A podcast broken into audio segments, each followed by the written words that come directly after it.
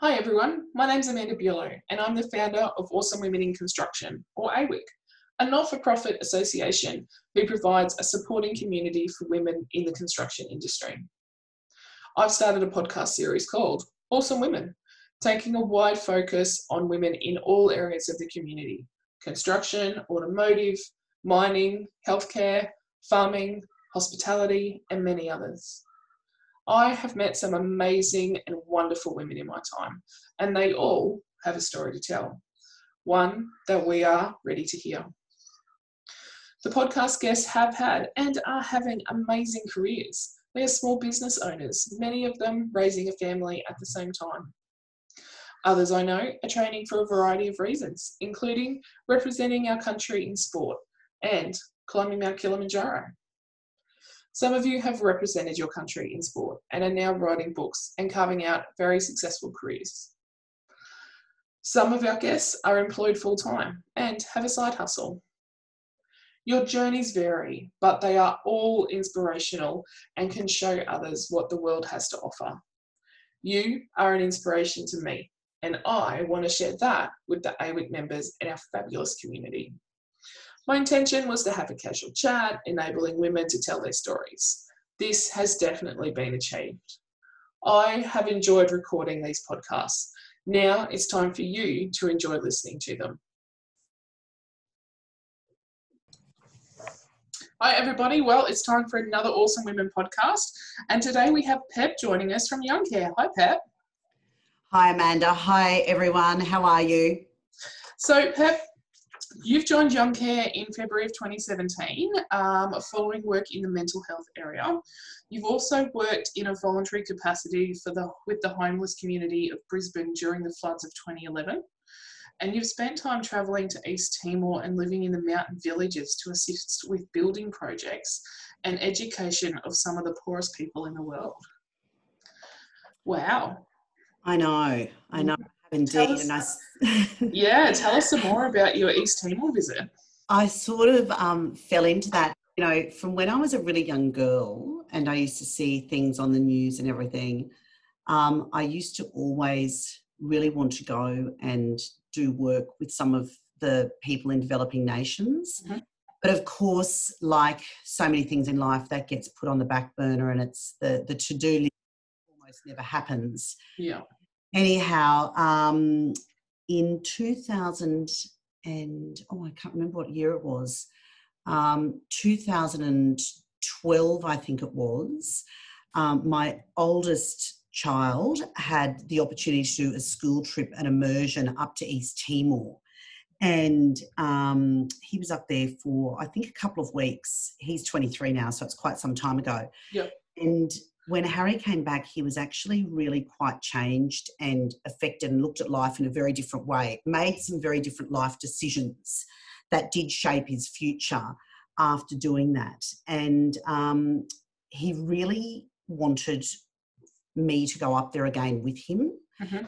So I became quite involved with a number of families whose sons had had done the same school trip and we independently organised a, a, a, trip the following year, so 2013 it must have been, and headed up there for, um, again, I think it was about two and a half weeks that we are up there, and we went up into um, the villages outside Dili. It's about a two and a half hour drive along a very terrifying cliff road. Um, and I did find out after the event, the fellow that took us up in these, um, we went in, the troop carriers took us up there the, the, the, troop carrier trucks, but they were Timorese fellow that, fellows that were driving them, and they'd actually never driven those roads before. and that it was absolutely. I was down on the floor at some points in time because I you just didn't want to see what was outside the window, and um, so we went up into the mountains. It's about it's about a two and a half, three hour drive up into the mountains. So it's very remote. There's no running water or electricity, or there wasn't in those days. So we stayed in a makeshift sort of shed type arrangement, um, but it was rat infested, and um, we cooked on open fire at night. And um, there's a lot of wild dogs. Uh, there'd also been some terrible unrest up there in the adjoining village, and there'd been um, a couple of families who had been attacked and killed um, with a gang by machetes and really distressing stuff, and the village had been burnt to the ground. So we did have to have a police presence that came to the church and spoke to all the um, villagers up there and explained that we were up there to assist them and work out where they needed help to raise money and that sort of thing.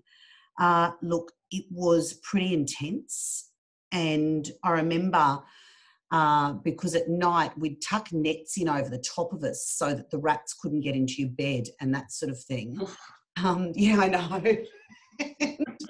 and um, if you needed to go to the toilet during the night, you'd have to go out through the, the this makeshift building and um, untuck your net and go out and you know you just there were no toilets they're just dropped yeah.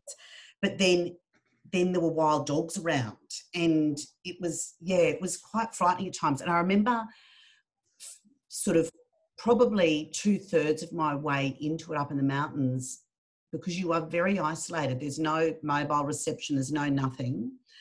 Going for a walk up the mountain because I was really feeling like, how am I going to do another 24 hours of this? Because this is just, it's it's so labor intensive. It's boiling hot. You can't wash. Um, you're cooking over an open stove. Every single thing you do is hard work. And I remember going for a walk up and um, just taking some time out and going for a walk a bit up the road I had taken my three oldest children with me on this trip with another couple of families and saying to myself, you know what? Pull it together. These people actually live like this every day of their life. And you're starting to, to really feel the pressure, and you've been up here for two weeks. Just, just get it together, take some deep breaths. And I probably took about half an hour and just sort of walked around, thought, mustered up my courage and um, and went back down and got on with it. But I tell you, when we got back down to Dili, I have never raced to turn on a tap so fast in my life as I did when we got to that hotel. And the hotels in Dili are not very fancy, I can assure you, but it, it, they, they are like the most basic of hotels or motels that we'd stay in here. Um, but it felt like absolute luxury. And I guess sometimes we forget. I went up two years later and did the same thing. Um, I formed a, a, committee called the Rainbow Committee, and um, over the period of about two and a half years, we raised $80,000, around that $80,000 mark. Now, that built one kindergarten um, and, and all the equipment needed in the kindergarten as well, uh, up in the mountains where people had no access to any early education whatsoever and provided all the children with school bags with things, you know, things in them. We bought rice cookers and rice and oil for all of the schools and kindergartens, which are called techers up there, uh, um, because to try to encourage the, the children to attend school because it's an hour and a half walk to, to school and then back home from school. So the incentive was um, if they could get a meal at school each day, that they would attend because um, East Timor is the seventh poorest nation in the world, and the people have absolutely they've got absolutely nothing. And there's a generation of people that were wiped out during um, the Indonesian uh, invasion and occupation as well, and they suffered atrocities that that you you know are you know reminiscent of all of those terrible things that go on with concentration camps and torture and all of those sorts of things. And we also raised money for all the schools in the Railaco district up in the mountains to have um, proper drop toilets put into them and um, and desks and chairs because there, there were some desks, but a lot of them were missing legs and things and the children were kneeling on concrete where there were concrete floors. But then they didn't actually have any paper or pens to be able to actually write down anything that their teacher was putting on the chalkboard. So, so we um, we got uh, backpacks, school supplies, desks, chairs, concrete the floors, and had toilets put in, and then built the other kindergarten and and supplied rice cookers and, and oil for and and also um, a whole lot of pregnancy testing kits because um, that's that's a huge problem as well of people not really there's no education on that sort of thing as well. Yeah wow. Yeah great really amazing. One of the most incredible experiences of my life and um, very much very much changed me. Definitely i've been a very different person since i became involved with with east timor and i've got friends up there that um, i i message with on facebook and messenger and yeah, wonderful, wonderful memories for me. And you were talking about how you bought rice and rice cookers for the school and to get the you know children to attend. They would get a, a, meal while they're attended. Would that meal have been on some occasions the only meal they may have got for the day yes most definitely yeah. and and often they had to walk uh, sort of probably about an hour round trip to get water from the well each day for their homes their homes are just dirt floors that you, you have extended family living in, in a tiny little hut. Uh, they're, they're terribly poor. You don't see uh, any cows. I think I saw one cow in the entire time um, that I was ever in Timor, um, because unfortunately, during that um, occupation time, all of the cattle was killed. So, and that was to uh, help to eradicate the Timorese people. Uh, they're very tiny people, and that is due to malnutrition as well. So I learned a lot of things about that.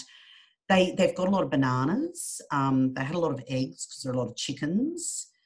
Uh, it's it's very expensive down in Dili to buy supplies. I, you know, for us to we had to plan our meals and what we could do in the makeshift place we were staying in.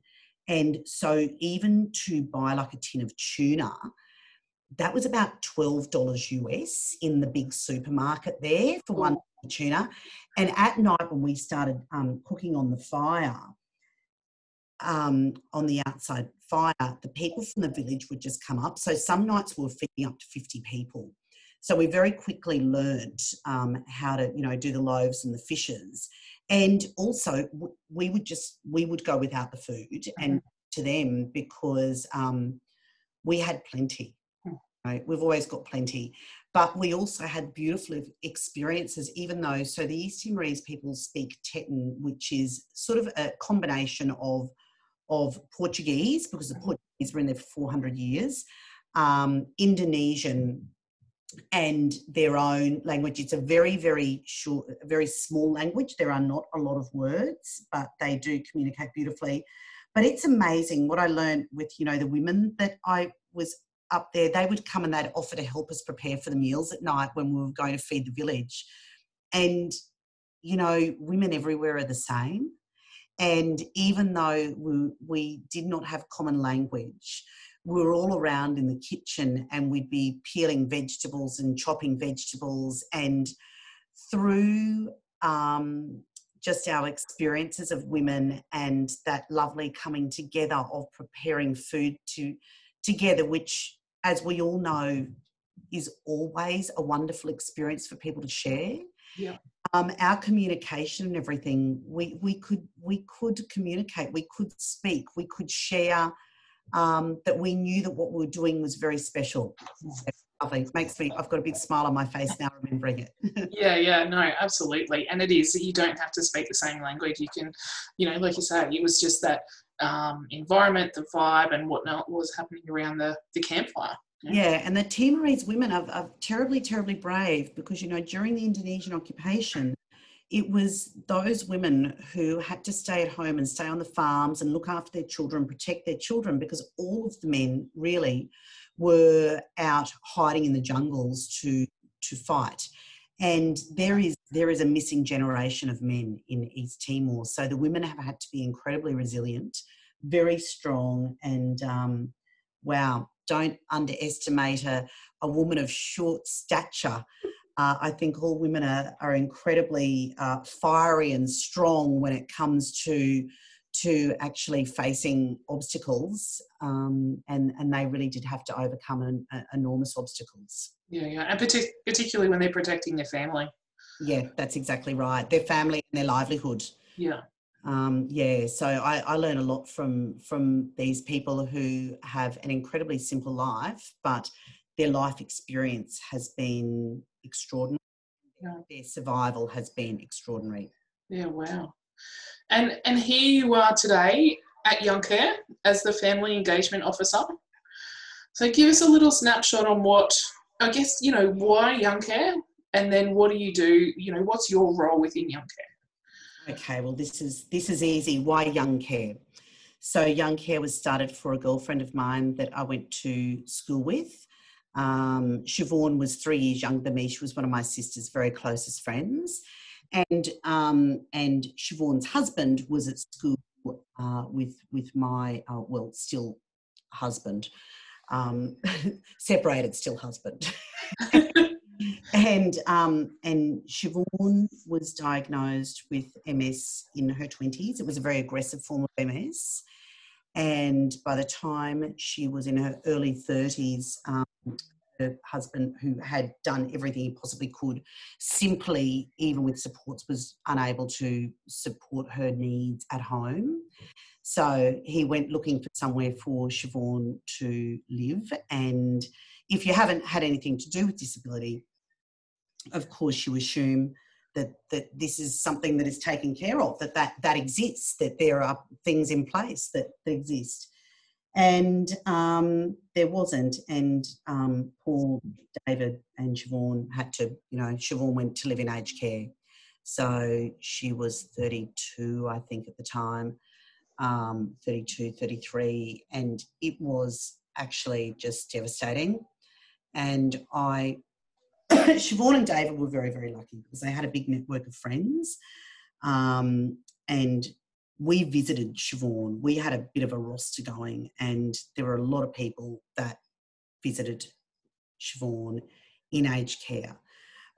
And, you know, as you may not know, but most young people living in aged care get virtually no visitors at all. They might get some in the first year, less in the second year, by the third, fourth year, you know, family are perhaps the only ones who are coming if they have family. and excuse me, and um, so uh, David and three of his mates formed Young Care, and wonderfully by sort of begging, borrowing, and stealing from their friends and network, they were able to build the Cinnamon Park apartments that opened in 2007, and Siobhan got to live out her time there. Mm-hmm. At the time, they were the first uh, sort of specialist disability accommodation housing in Australia. And so um, they were absolutely beautiful. I mean, we've learned a lot since then. Things have changed since then. But there was absolutely a huge change in Siobhan's quality of life, uh, of her experiences that she was able to have. And um, sadly, Siobhan's not alive anymore. But so I've been I've been involved with Young Care from the very beginning, and then in 2017 I had I'd, I'd left working in mental health. Um, it definitely has a lifespan on it, and um, and I had taken some time off work because there was actually a, a very unpleasant incident with somebody in the mental health um, arena that that um, made me really was the catalyst for me to leave because I'm a mum and I have a family and that sort of thing. And I thought, right, it's it's when it starts to get dangerous, it's time to get out. So um, I took some time off because it was going to be Christmas school holidays anyway. So I thought, well, I'll take three months off work and see what's around. And then um, I actually reached out to Young Care and was really fortunate to to to um, get a job interview, and um, I actually did. And it's a bit legend in the office. Say to them, look, I actually don't have any skills. I have no IT skills. I really am not going to be able to do anything like that whatsoever. But I tell you what, I'm a really hard worker, and I know heaps of people, and I'll be able to help you. And they they gave me a part time job, which within six months had turned into full time and um, and then uh, because of my background, I think you know the work I'd done with the homeless and East Timor, and always loved that sort of thing. um, I ended up in the Young Care Connect team, and I have to s- tell you that at 51 years of age, I've never ever loved anything as much as I do love this this this job and this role and this organisation and the people I work with in this building and the people I work with who are families and participants who um, I'm working with to to better their lives. It's it's an absolute privilege. I also love that I see photos of Siobhan around on the walls, and uh, I feel like everything she went went through has left an amazing legacy, an extraordinary legacy, and you know her pain and her absolute suffering, which she was incredibly, incredibly brave and dignified through, has uh, turned out to be a positive for so many people. So it's lovely to hear her name being said. It's wonderful to see her photos around. So you kind of feel like she's alive in a way. It's it's it's great. Yeah. Yeah, that's fantastic. And AWICA um, have jumped on well jumped on board and uh, has selected when we first started out um, Young Care as our charity of choice. And, you know, part of that reason was very simple in the sense that you guys need homes and we as a community build them. So that was one of the, the main reasons, you know, apart from the, the wonderful work that Young Care does. And for me, no 23 year old or 31 year old should ever be in aged care. You know, there's just, it's just not the place for them. And the sooner we can get more accommodation built and more housing built for people with high care needs, the better. We are um, obviously really grateful and appreciative to have the support of AWIC.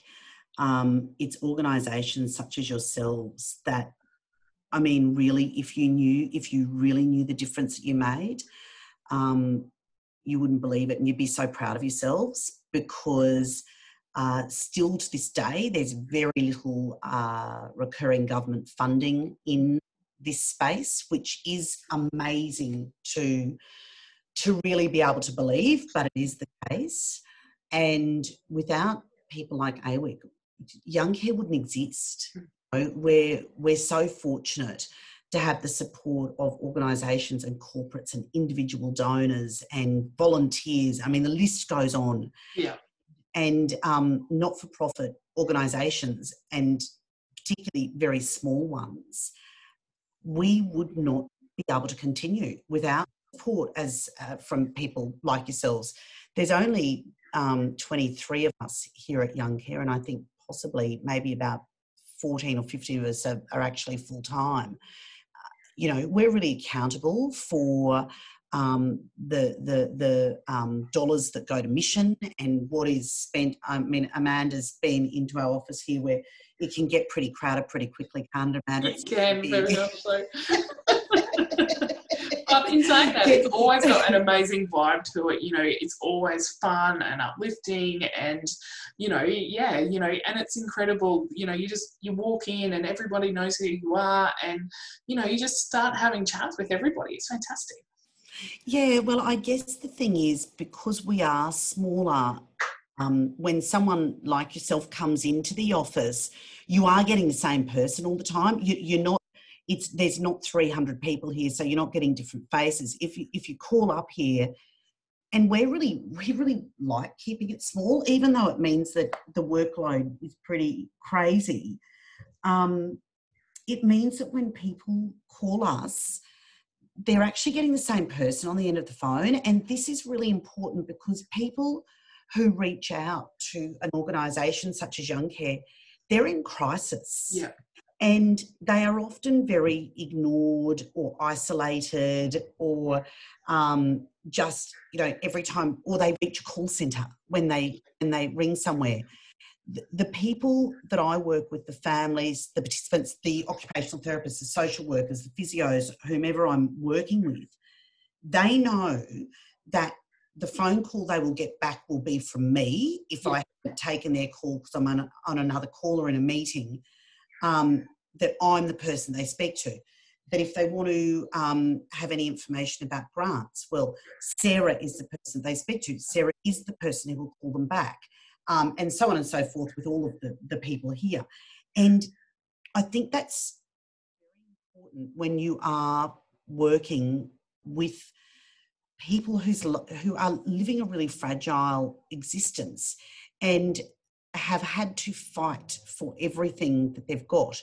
So we really like to, and any new inquiries that come through here, um, we have a commitment, except for if it's over the weekend. But sometimes that doesn't even matter. If if if it comes through to my mobile phone, I will I will make the call or take the call.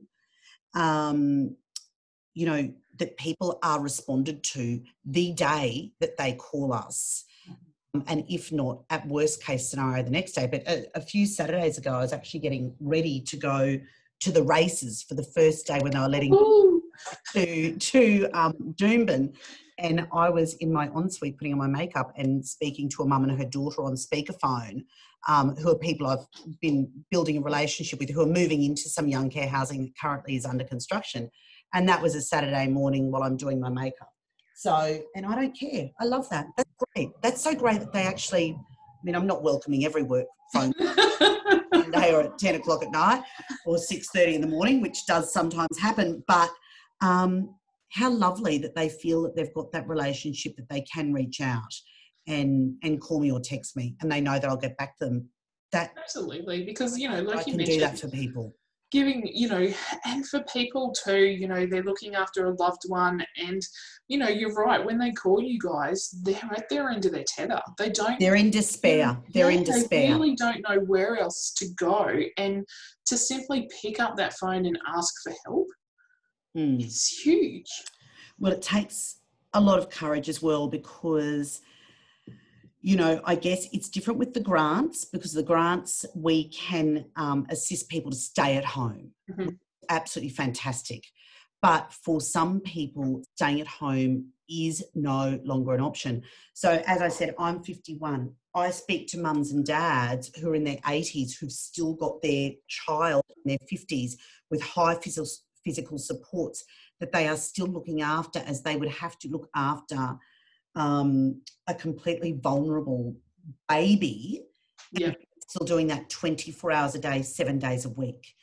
And for them, they are planning for the future. They're planning for when they're not around, and they know that they have to get something uh, in place and their loved one settled well before they pass away so that they are there for that adjustment period and that sort of thing. And the anxiety and fear and guilt that goes with mm. that is unbelievable and completely understandably so. And so the fact that they can speak with us and know that they've got a relationship of trust, we work really hard on building that trust. And part of that is speaking to the same person every time, um, visiting them, getting to know them, uh, not being like just the voice on the end of a phone. Uh, this morning, we've been at New Farm Park with a few people who are moving into um, a young care house or, or group of houses that is is due for completion in the next few months. You know, they had a fantastic time. We had a fantastic time. These these people bring joy to my life because it makes me learn more resilience and determination and patience and gratefulness. You know, so they feel like they're getting something from from us, but I really feel like I'm getting something from them as well. I've I've formed some wonderful relationships and made some really special friends through my work, um, both in you know the corporate sector with people like you, Amanda, um, but some of the mums and dads, mm. people that live in young care housing. You know, that's what a wonderful way to spend your working life and just even to hear some of the stories of the residents of the home of the um, accommodations and, and the homes that they that are currently under construction in Cinnamon Park, you know, it really does change their life. And you know, who at 23 or 33 doesn't want to have their own home? They want to have their own freedom. They want to have their Yes. own independence. If they want to go, you know, just because these people are high care needs are in, and, and are in wheelchairs, doesn't mean they don't enjoy going to the pub or to a concert or to the park with friends. Exactly. And, and, and really, who wants their mum or their dad or their sister or their friend showering them? Yeah. You know, really? Yeah. It's not okay. They lose enough dignity as it is without that happening. Yeah, I mean, I think that the sorts of things that people don't sort of think about, and you don't, I mean, I've learned a lot working in this area, is that even the fact that you've got support workers, and support workers are wonderful, and there are people that have the same support worker for 10, 15 years, and they have incredible relationships with them. But that that you as a person who is is is unable to do anything for yourself the fact that you are physically handled so frequently all day every day that's a very intimate sort of thing to happen. And that is happening all day every day by other people. You know it it can't be that can't feel great Well, it can't feel great when there's a change of shift and you're in the shower, or you know, you're put in the shower by one nurse or whoever it is, and then there's a change of shift, and then somebody else comes and gets you out. You know, like Yeah, or in in in in places where you know places, um, not young care places, guys, in places where uh, it's more of that hospital style environment, um, or institutional style environment where they are simply completely understaffed. Mm. People don't get to have a shower every day anyway, and um, and then you know, if they're having a lovely shower, they don't get to stay in it and enjoy it. Whereas, you know, this morning or yesterday morning when it was so freezing, I- I was definitely in the shower for longer than what I normally would be because I felt like it. because you could, yeah. So, um, why should they not if they're having, you know, and what if they had like a really sore back and the, the warm water on their back is easing that pain? But no, a place is understaffed. So, no, they only get their two minutes in there, you know, just enough to really briefly wash off. You know, how, how awful, you know, how awful to not be able to choose what you want to eat um, and when you want to eat it. How awful to be put into bed at 5.30 in the afternoon and told to go to bed, to go to sleep. Um, it's sunlight at Mhm. 5.30 in the afternoon. Yeah. How awful to have to sign in and out of where you live. Yeah. Or have to be home by a certain time because that's curfew. Yeah, know, when you be told when you can have visitors. If you're sick, your mum or dad or your best friend or your sister or your brother or whoever it is can't stay the night with you in your bedroom when you're feeling so awful and alone. Mm. You know? um, I can't even imagine what that must be like for people. Mm. And look, we're under no illusions.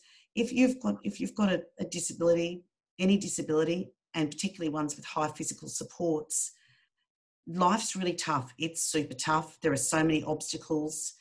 Um, so we're not thinking that we completely transform someone's life and all of a sudden it's like their disability's gone away. But what we concentrate on is making it as good as we possibly can. And um, and as I said earlier, we've learnt a lot over the years. So every every house or building, apartments, what have you, that we open um, and that we build, each one will have a different idea or gets better. Um, equipment that is available, the developments that are being made for people with disabilities to give them more and more independence is extraordinary. And that's ongoing. Like all medical research and equipment it's an ongoing thing. So with every new place almost there are more opportunities for people to explore making their own mind up about things and making decisions. Some of them have never had that chance No, and it's even the financial assistance or just general assistance that Young Care provides to those family members. You know, they a new wheelchair may be required, or you know they may need some assistance. You know, to keep their loved one at home. You know, Young Care can help with that. At least point them in the right direction, and you know something as simple as I don't know, maybe it's an air conditioner because they can't, you know, facilitate their own body temperature or, or, whatever it is. But, you know, if that's what means, if giving them that allows them to stay at home, it's nothing really in the big scheme of it, is it? No, and and look, ideally, the the really our ideal thought is that yes, people should remain at home with their family if they want to do. Absolutely. Uh, so moving out into somewhere like young care housing has is got to be something that is is the decision of the people. It's because hey, I want to move out of home. Yeah. I don't live with mum and dad anymore because they're they're they're seventy and I'm 40 and I want to live with some other people who are my own age and I want to listen to loud music and I want to listen to the Stones and I want to listen to the Foo Fighters. Mum and dad don't want to hear it. And um I want mum and dad to have their life too. They've been exactly. looking after you for 40 years. Oh, there's a Amanda. pressure that you know it doesn't matter who you are you would feel you know you don't want resentment to come into that relationship and it would no. at that stage. And and the the um, occurrence of marriage breakdowns where there is a family member with a disability is is much higher mm. in, in, a family where there is not a disability. Things like intimacy between mums and dads because they are still getting up during the night to turn their child and that sort of thing um, there are support workers in the house the entire time, so they don't get that time alone. And usually, what you find is that you know there's always there can be some really complicated relationships with other children and siblings as well because the focus has always had to be on the family member with the disability. And what you often find is that mum and dad have have never been away on a holiday together. Yeah um, that one one year will take the other children away on a holiday while mum stays at home with with the child with the disability um, because you haven't been able to get disability accommodation and can now but it's still very limited stock. Um, and then the next year um, dad stays at home with the child with the disability and mum takes kids on holidays. How sad yeah. i mean entire families actually never have the memory of a family holiday where they are all on it together yeah. There'd never be a photo of all of them on the beach together or no. all of them camping together or, you know, and also the other thing that you find, which is really distressing, is the parents often do not have friends mm-hmm. because because they have full time looked after their loved one, their child with a disability, they have not been on school committees. They have not done tuck, tuck shop. They have not stood at the school gate and chatted. They couldn't do reading in the mornings. So they actually don't meet people. Mm-hmm. And the other thing is, you can't just go over to the neighbour's place for drinks in the afternoon. No. So you don't form that relationship. You don't build a network of friends. So you find you've got these really isolated. It is lonely. It is. I've got to tell you the the the, the tears I have shed over the years for people with disability and their families. I honestly, I can't even tell you. It's just, yeah.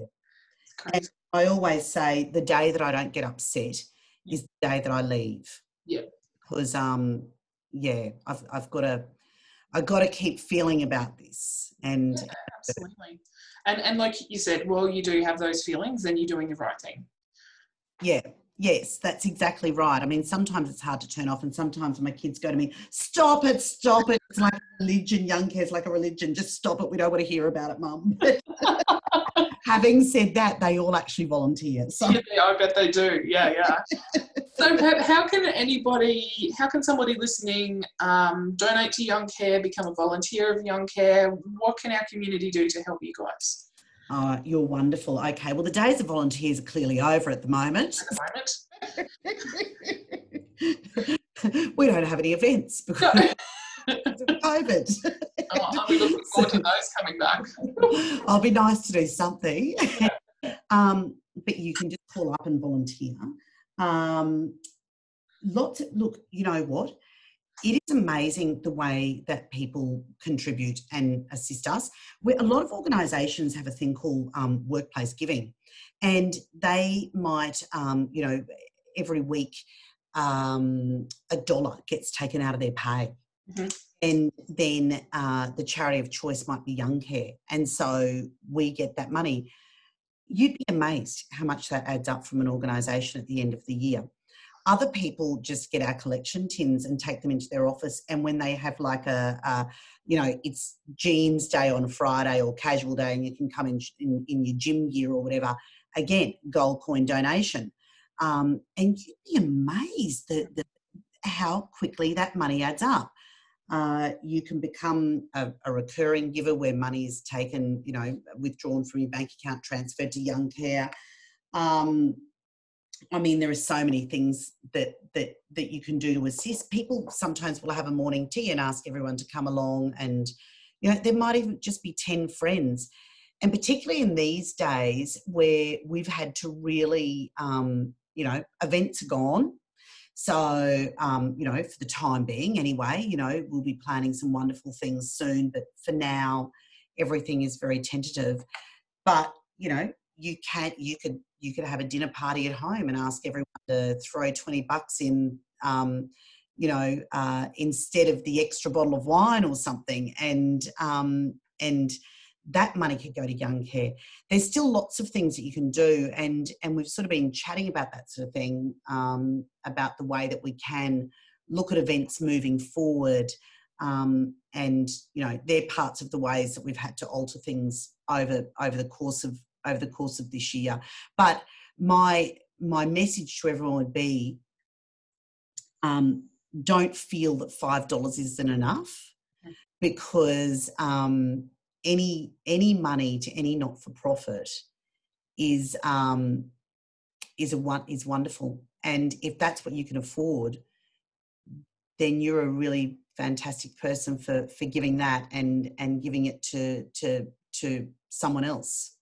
Yeah, absolutely. That's for sure. Now, Pep, what's the um, Young Care website? Um, www.youngcare.com.au. Fantastic. So, if anybody's got any questions, whether it's about donating, volunteering when we get back to having events, or if you know somebody that needs a hand with something along the lines of, you know, if they've got somebody with a disability and they just want some more questions, there's lots of places on that website that you can pop in your question and somebody like Pep will be uh, able to help you out. Yes, and we've also got our information and support line that um, Sarah and myself um, look after. And in fact, the financial year um, to June 30, 2020, um, Sarah and I handled over 10,000 contacts between the two of us. so easy. Yeah. um, and that phone number is 1 800 844 727 and um, and we welcome any inquiries. And sometimes it may not necessarily be um, someone who's got high physical supports, but we can we will always endeavour to link anybody who makes contact with us with somebody in some direction, some organisation who may be able to assist them. Yeah. Yeah, fantastic. So jump onto the Young Care website. Um, Pep's mentioned the number. We'll put those back um, again on our post when we push this um, through to everybody. But in the meantime, take care of each other. And, you know, like Pep said, if you've got a spare $5, every $5 adds up and uh, we can get more young people into their own home sooner. Thank you so much for having me, Amanda. I really appreciate it. It's just been so wonderful to be able to speak about what we do here and my experiences and reliving Timor and that sort of thing was wonderful as well. Thanks so much and thanks for all of your support. My pleasure. Have a great afternoon, everybody.